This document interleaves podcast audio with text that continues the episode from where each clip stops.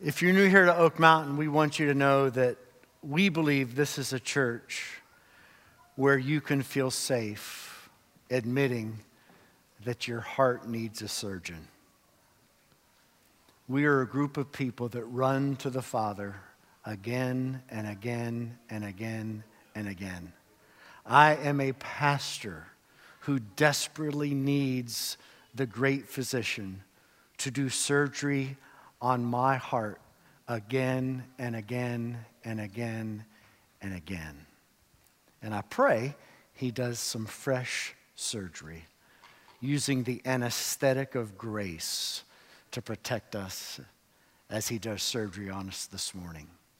Turning your Bibles to 1 Kings 17. We're taking one more break from our series in 1 Samuel. We come to the conclusion of our Global Missions Conference. And as we conclude, we have an opportunity to respond, to respond to all that we've heard in a unique way. And we've heard a lot over the past seven days. I hope you remember hearing that we now know that there is a Christian in every nation on this planet. That is good news. There is a Christian in every nation on this earth. Now, that doesn't mean the Great Commission is fulfilled because there are large people groups who are yet unreached. As a matter of fact, when we talk about global missions, we can break the world down into three specific groups. The first group are called unreached peoples. Now, what unreached people groups are, are populations where less than 2% of the people are evangelicals. Now, an evangelical is just another word for our conversation of a true Christian. Someone who believes the Bible is the Word of God, believes Jesus is, in the, only, is the only way to heaven. Uh, they understand their need for Jesus. They understand the promises of grace uh, through Christ's finished work, and they've put their trust in Christ alone. So, bona fide Christians. Unreached people group, less than 2% of the population is Christian. By the way, the next group are unevangelized people groups. And that's where there are greater than 2% evangelicals, but large amounts of non Christians nonetheless. Why? Well, in many cases, because the whole place has been Christianized, but so few people are truly believers like it could be right here, right now. The gospel is preached here. A lot of us are Christians, but there may be people here who are nominal Christians, who are cultural Christians. When it comes to unevangelized people groups, you're talking about large numbers of people where it's just cultural or nominal Christianity. And then the third group is reached peoples. That would be greater than 2% evangelical. And there is a church nearby, there's church plants, there's believers nearby, there's Bibles all over the place. Uh, America, for instance, would be a reached people. Now, how does that break down as far as the world? Unreached people group, less than 2% evangelical, no nearby churches, no nearby church planting movements, no nearby believers, very few Bibles available. Three billion people. Billion. That's with a B. Billion. And guess how much of our mission force goes to those 3 billion people, a third of the world's population. 3% of the mission force goes to reach unreached people groups. Then you have unevangelized people groups. More than 2% evangelical, but cultural Christians, nominal Christians, like Pew Research and other places would say they're 96% Christian. But they're not. They're just nominal cultural Christians. places like Ireland, Denmark, where Catherine is, Bulgaria, and Taylor. Guess what percentage of the missions force goes to those countries? 25%. That leaves 72% of the current mission force that goes to reached countries. Now, I'm not being critical. I'm, all, all, I'm doing is stating facts.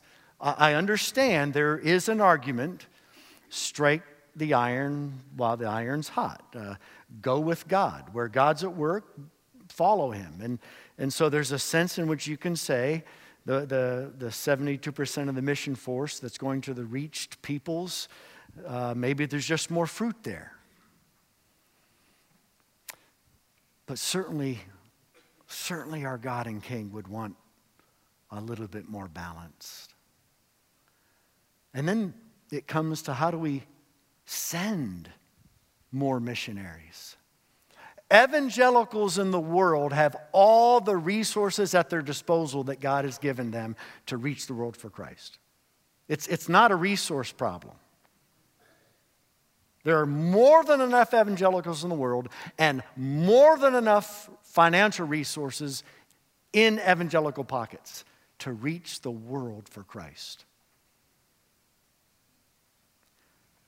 But the average evangelical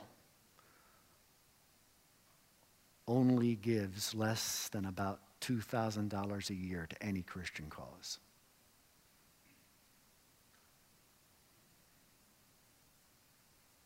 It's like 2%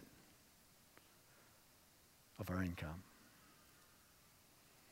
And $117 in the past 12 months to anything related to global mission. And one tenth of 1% of our income in the past 12 months to reach the 3 billion in the unreached people group.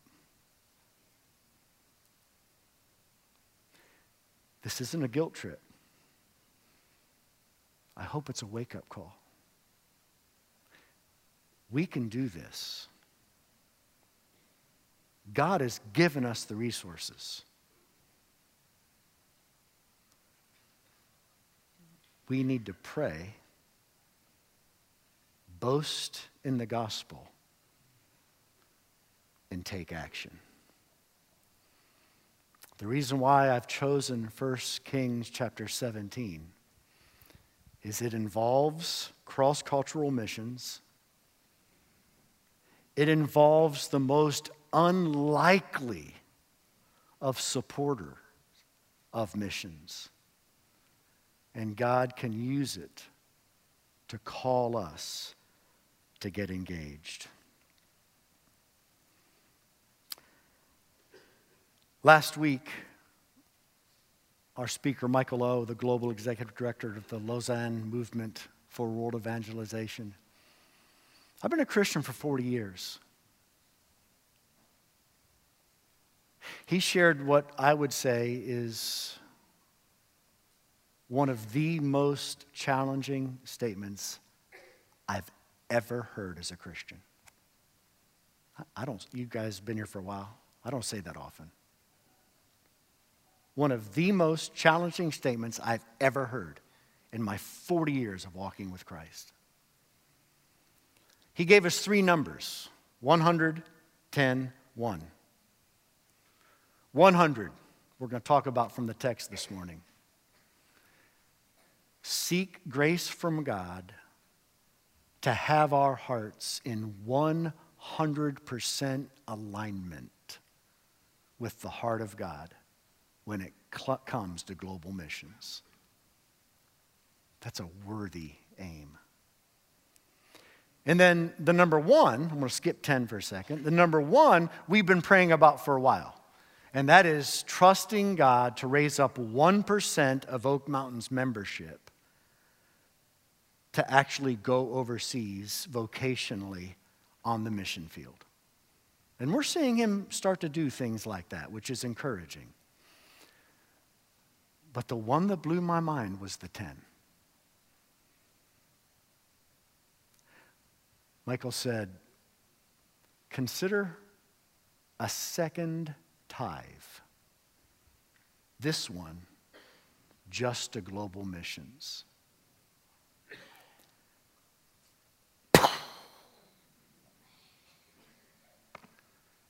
Do you realize that only 13% of evangelicals give the first tithe? These are people who believe the Bible's the Word of God, believe Jesus is the only way, say they're filled with the Spirit. 13% of evangelicals even give the first tithe. And Michael's suggesting that we give a second 10% to global evangelization. I was so undone by that that I talked to Tom. I said, I got to do something. He said, Well, can you raise your faith promise by 1% of your total income every year? I said, I, I guess. So Laura and I have talked, and that's what we're going to do. We're going to move toward a second tithe. And we're going to increase our faith promise to missions by 1% of our total income until we get there. I'm not saying you're supposed to do that. I'm just telling you that I was convicted in a way that I rarely am by that statement. There's something in me that longs to see Jesus Christ loved and worshiped and trusted and served among the nations. First Kings. First and Second Kings deal with the kings and the kingdoms, the reigns, if you will, from Solomon all the way to Jehoiakim. Solomon, of course, was David's son. Jehoiakim was the last king of the southern tribes of Judah when Judah rebelled and was brought into exile. The exiles were in Babylon, modern day Iraq. They were carried off from Jerusalem in 586 BC. First and Second Kings was written as history of events that happened a couple hundred years earlier to the exiles in the 500, 400 BC range. And 1st and 2nd Kings was written for the exiles that they might understand why they ended up in exile and they would repent. But it was also written to show them how exiles can live in a hostile pagan world as they found themselves in Babylon. It also was written to spur them in their exile to see themselves as missionaries outside of the promised land to reach the nations for Christ. The events of 1 Kings 17 occurred around 870 BC. First and Second Kings written about 500 BC for the exiles. So 1 Kings 17 is to be read by the exiles to move them to repentance, deeper faith, and toward mission. Guess what? 1 Kings 17 is therefore written for us in 2023 that we would be moved to repentance, that we would be moved to deeper faith, and that we would be moved to mission. So, with that long introduction. Let's stand out of reverence for God's word and follow along as we read 1 Kings 17, verses 1 through 16. This is God's word. Now, Elijah the Tishbite of Tishbe in Gilead said to Ahab, that's the king, As the Lord, the God of Israel, lives, before whom I stand, there shall be neither dew nor rain these years except by my word. And the word of the Lord came to him. Depart from here and turn eastward and hide yourself by the brook Cherith, which is east of the Jordan. You shall drink from the brook, and I have commanded the ravens to feed you there. So he went and did according to the word of the Lord. He went and lived by the brook Cherith, that is east of the Jordan. And the ravens brought him bread and meat in the morning, and bread and meat in the evening, and he drank from the brook. And after a while, the brook dried up because there was no rain in the land. Then the word of the Lord came to him Arise, go to Zarephath, which belongs to Sidon, and dwell there. Behold, I have commanded a widow there to feed you. So he arose and went to Zarephath. And when he came to the gate of the city, behold, a widow was there gathering sticks. And he called to her and said, Bring me a little water in a vessel that I may drink. And as she was going to bring it, he called to her and said, Bring me a morsel of bread in your hand. And she said, As the Lord your God lives, I have nothing baked only a handful of flour in a jar, and a little oil in a jug. And now I am gathering a couple of sticks, that I may go in and prepare it for myself and my son, that we may eat it and die. And Elijah said to her, Do not fear. Go and do as you have said, but first make me a little cake of it and bring it to me.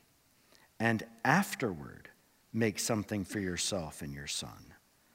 For thus says the Lord, the God of Israel The jar of flour shall not be spent, and the jug of oil shall not be empty, until the day that the Lord sends rain upon the earth. And she went and did as Elijah said. And she and he and her household ate for many days. The jar of flour was not spent, neither, neither did the jug of oil become empty according to the word of the Lord that he spoke by Elijah. May God bless the hearing and teaching of his inspired, infallible, inerrant, and authoritative word. This is God's word. He gave it to us because he loves us. He wants us to see and experience his heart for the nations. He wants to call us into the grand narrative of what he's doing on this planet. He wants us to experience His grace and power as He uses us in mission. Let's pray. Father, open our hearts, open our eyes, open our ears, move in us. We pray in Jesus' name. Amen. Go ahead and have a seat. So, the theme is all things new, three new works of grace that we trust God to do in us through this passage. First of all, gain a new vision for the missionary heart of God. All through this passage, remember, written for the exiles in Babylon, God is trying to reveal to them and to us his missionary heart. He orchestrates a drought in Israel. Why? Well, let me talk about Ahab and Jezebel. Ahab was the most wicked king of all the kings, north and south, Israel and Judah. Capital of Samaria in the north, capital of Jerusalem in the south. Ahab, of all the kings north and south, was the most wicked. Now, one of the reasons he was so wicked was because of the wife that he married. By the way, singles, it matters who you marry. Women, it matters what man you marry. Men, it matters what women you marry. It just so happens in this particular passage, it was Ahab who married poorly. He married Jezebel. Now, Jezebel was a worshiper of Baal. Baal was the idol or counterfeit god of the pagans for fertility. It was a very immoral worship cult, as you can imagine, the god of fertility. So, God, in order to remind Ahab, in order to remind Israel in 870, in order to remind the exiles in 500s and 400s in Babylon, and in order to remind us, says, only the, the Lord is God. He is the living God. This so called God of fertility, I'll show you how impotent he is. He's the God of rain. Okay, I'm not going to let it rain for three and a half years. And you'll realize the gods of the nations are empty. Only the living God is the true God. That's why all of this happened. And then God says to Elijah in verse 3 Depart from here, leave your nation, leave your land Leave your people, depart from here. This sounds just like the Great Commission, where Jesus says, All authority has been given to me. Our living God has all authority, Baal has none. All authority has been given to me. People in the 500s, people in 2023, all the power has been given to Jesus. So Jesus says, Go therefore and make disciples of all the nations of the earth. That's called the Great Commission. God has a missionary heart. After a while, the brook dried up, and look at verse 9 Arise, go. Do you see this theme in this passage? Depart, arise, go. Leave your home, leave your nation, leave your people. Go east, first of all, across the Jordan. Then go west, all the way to the Mediterranean Sea. Jesus used this very text to teach on the missionary heart of God. He was in his hometown. They didn't like what he was saying. Jesus says, It isn't interesting that there were many widows among God's people in his day? But God didn't send Elijah to one of the Jewish widows. He sent, them, he sent him to a Gentile widow. He sent them to the actual very center of Baal worship. Zarephath, Sidon, was actually Jezebel's home territory. Cross cultural missions.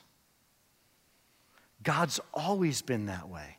When God created the covenant community in Genesis 12, he says to Abraham, I will bless you and your children after you. And then he says in Genesis 12, verse 3, In you all the families of the earth will be blessed. Do you hear that? That's you if you know Jesus. In and through you, God's desire and plan is every family on the planet will be blessed.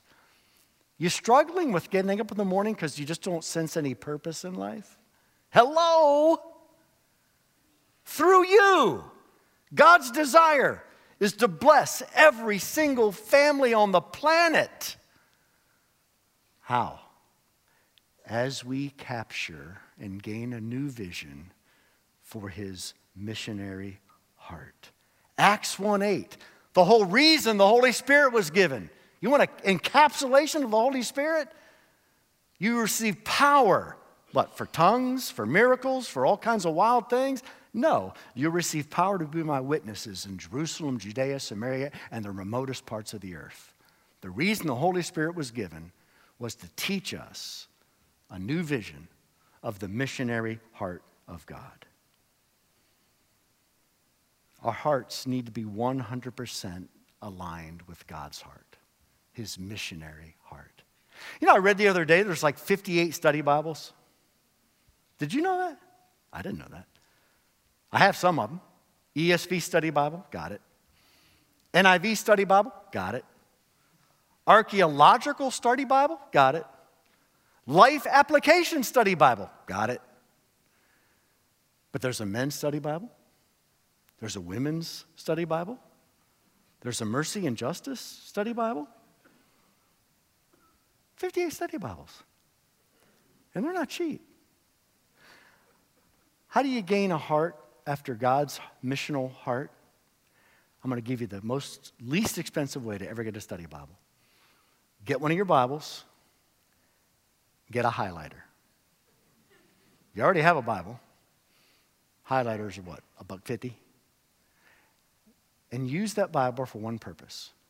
Highlight every verse or passage that reveals God's missionary heart. And create a 59th study Bible just for you. Call it the missiological study Bible. And then begin to ask God to stir your heart after his heart. The other thing I would recommend, besides creating your own study Bible, is go on a short term trip. Nothing will connect you deeply with God's missionary heart like going on a short term trip. I'll never forget being with a group from Oak Mountain in Red Square in Moscow, in front of Lenin's tomb, facing the Kremlin, and having prayer.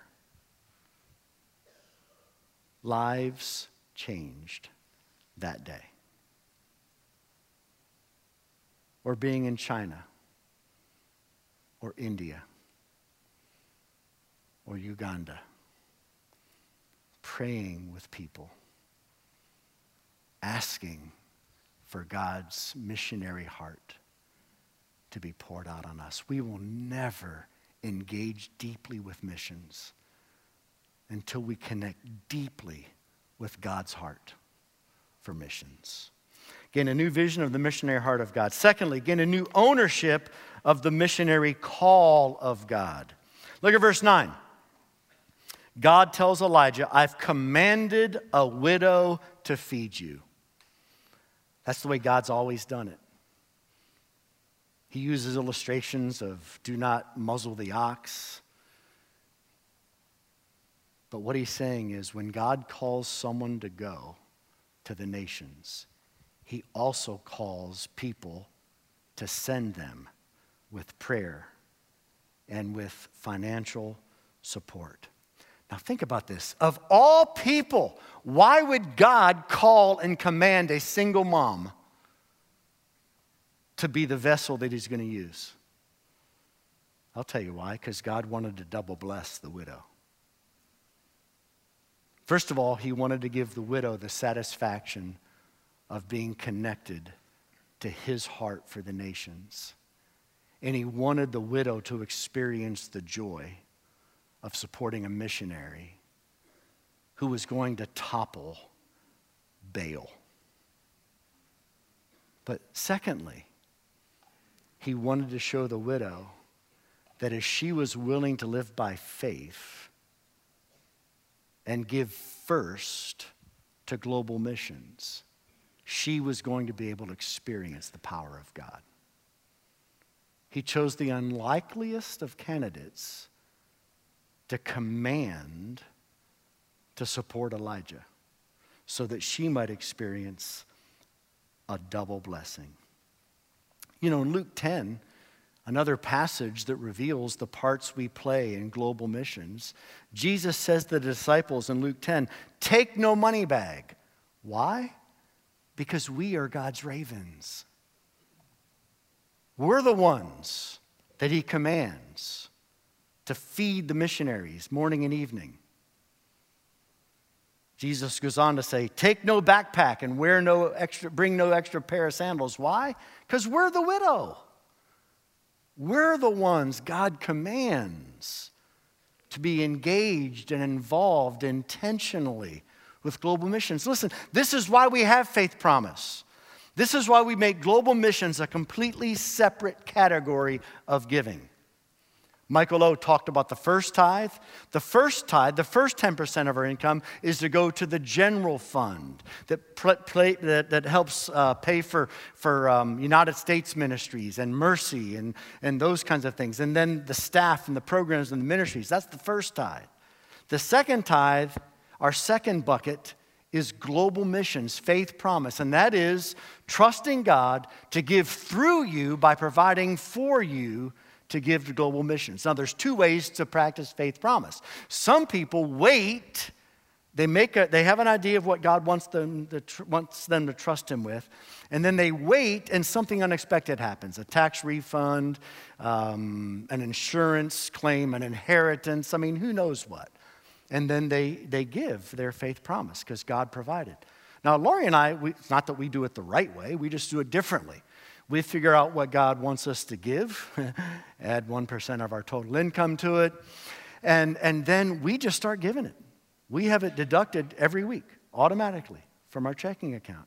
And so we have no choice. We, we put ourselves in a place of trust. And every single year, God shows up. It's unexplainable. It's like what happened to the widow. This passage is inexplicable, it's supernatural.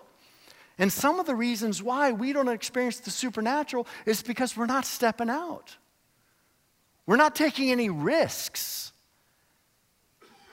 We're looking at our resources and making decisions instead of looking at God's resources and making decisions. It's amazing. Elijah says, You first make me a little cake. This goes against every parenting instinct there is, right? This, this goes completely against self protection. Make it for me first. Afterward, make something for yourself. You know what's interesting about Oak Mountain? Our faith promise giving to missions has grown and grown and grown and grown and grown and grown and grown and grown. It's really exciting. Last year is over $700,000 by this congregation to global evangelization. That's exciting. What's not exciting, and again, this is, I'm not shaming anybody. All I'm giving is facts. You guys deal with the facts however you want to. 15 years ago, 49% of our congregation participated by giving something, anything, to global missions. 49%. Last year, our highest missional giving ever, 23%. So we have fewer and fewer and fewer people giving more and more and more and more. The old 80 20 rule, even in the church. Now, I'm only giving you the facts and I'm not trying to shame anybody, but I hope that troubles you. I really hope that troubles you. I mean, you know my understanding of wanting to preach grace to everyone. But grace changes lives. Is grace changing yours in these critical areas of idolatry with respect to generosity? the woman's life was changed. Like what Michael O said last week, we got disposable plates, disposable cups, disposable forks, disposable spoons, and we have disposable income. Well, I looked up what disposable income in the Oxford English Dictionary means. Income remaining after the deduction of taxes and under mandatory charges, available to be spent or saved as one wishes. If that's the definition, there is no disposable income for Christians.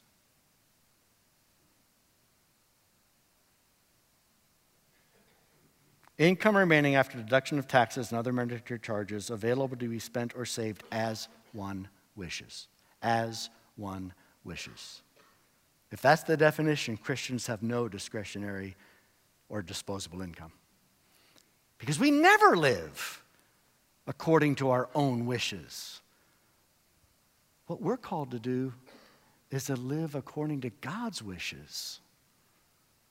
And so when it comes to our income and we pay our taxes and other mandatory charges, what's left isn't according to our wishes, it's according to God's wishes. Gain a new ownership of the missionary call, gave a new vision of the missionary heart, and lastly, gain a new confidence in the missionary promises. It all comes down to this. Look at verse 13. Elijah says to the widow, Don't be afraid. Isn't that what you need to hear today?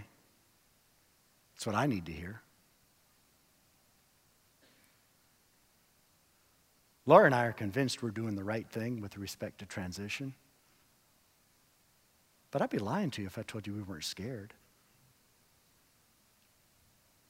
You know, it's, it's hard to go backwards, as many folks know, in income. It's hard to go backwards in a budget. And then to consider giving more when you're going backwards, that's scary. If you don't believe me, ask my wife how scared I am. The widow was scared. And Elijah says, Don't be afraid. Isn't it amazing how often Jesus said, Don't be afraid? Look, I get it. What if the best thing that could happen to us in this church is that we finally got a little scared because we were stepping out? I, I have a feeling that many of us have arrived at the station of life we are in because we've been so calculated about everything. When's the last time you did something the world thought was foolish? When's the last time you did something that your Christian friends thought were foolish? When's the last time you stepped out and said, God, if you don't show up, I don't know what I'm going to do.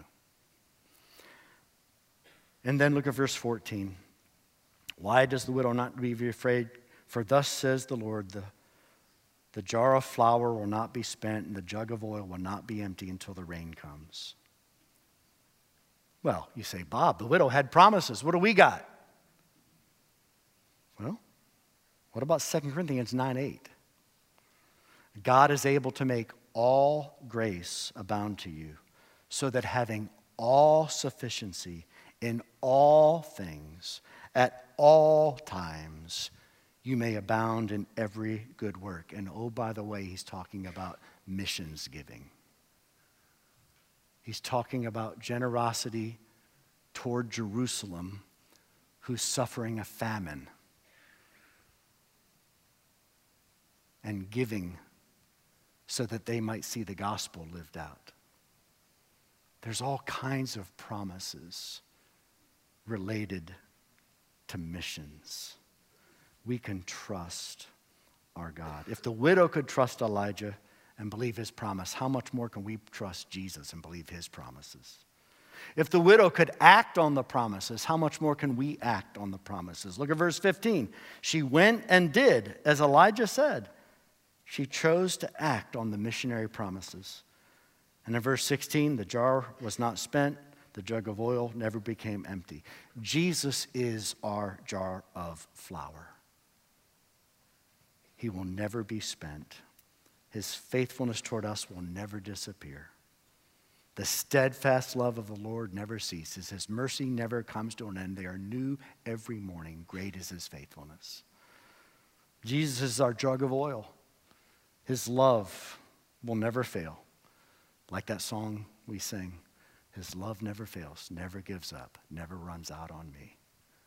Jesus is our jug of oil. Jesus is our jar of flour. Will we trust him for the glory of his name? Isaiah 43, our theme passage, verse 19. God says, I'll make rivers in the wilderness. Why? That my people might declare my praise. God delights in coming through for us when we engage in the things that engage his heart like missions. We're going to take up a, a faith promise cards. Uh, what we found is uh, this is just a way to drive a stake in the ground. This is a way just to, to act on what we've been hearing. We're going to show a video while the ushers come forward. Look, I get it.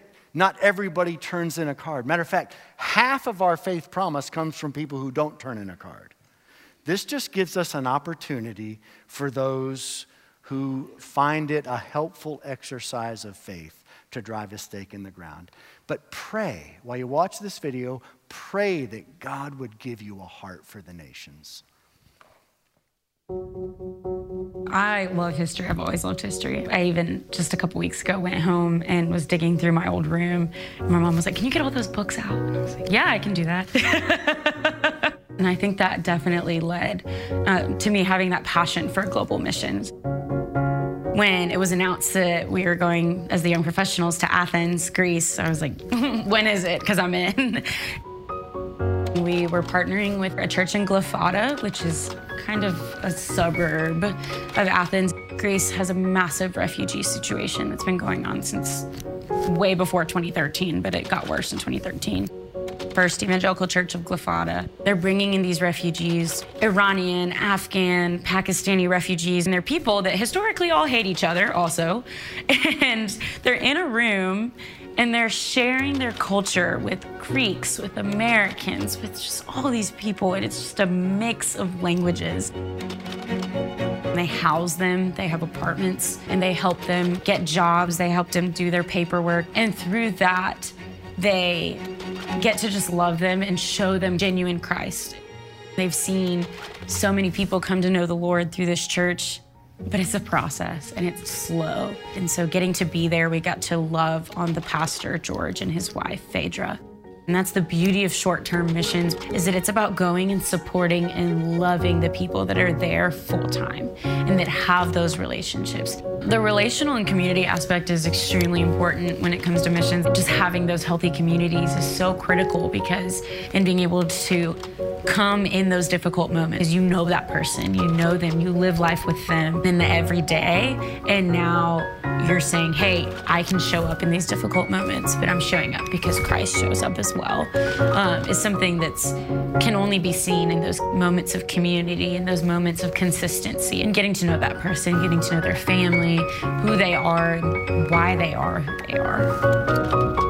Something I've always known with being a member of a church and something that's deeply rooted with me is that service back to that church is a huge part of membership. So on this trip in Athens, I got to meet Tom Patton and Keske. It was an awesome time getting to be with them and have just conversations of, look, I love missions. I love cultures. and This is something that I want to be a part of. But I just expected missions team is the, you know, more seasoned veterans at the church. Tom's like, no, come on, come get a free dinner, come check it out. What a cool way to get to be involved with missions and with global missions and having such a world centered focus in my mundane life in the United States, but getting to still check in with our missionaries and see what that's like. And that's just been such an amazing part of being on the missions team and getting to serve in such a way that I love getting to serve. Any way of getting involved in global missions, giving or being involved in the missions team, all very easy ways to be involved. But my favorite is to go. Seeing what's being done, and when you're looking through the prayer books and saying, Oh, I know these people, I know what their house looks like, I know what their church looks like, I know what the people that they're ministering to, I remember their faces. There's something beautiful about that prayer for us. Because the Lord's going to answer our prayer, but it's a gift that we get to have to know what they look like and to know what these people's stories are.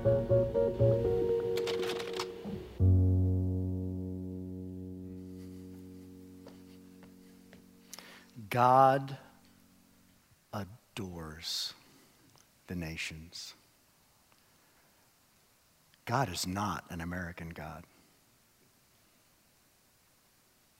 God doesn't look like the typical American thinks he looks. We learn more about God the more we get involved in missions.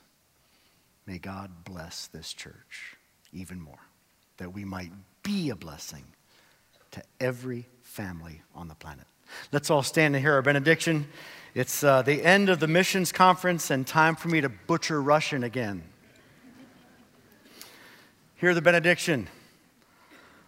Благодать Господа нашего и Иисуса Христа, и любовь Бога Отца, и общение Святого Духа со всеми вами. Аминь. The grace of the Lord Jesus Christ and the love of God and the fellowship of the Holy Spirit be with you all.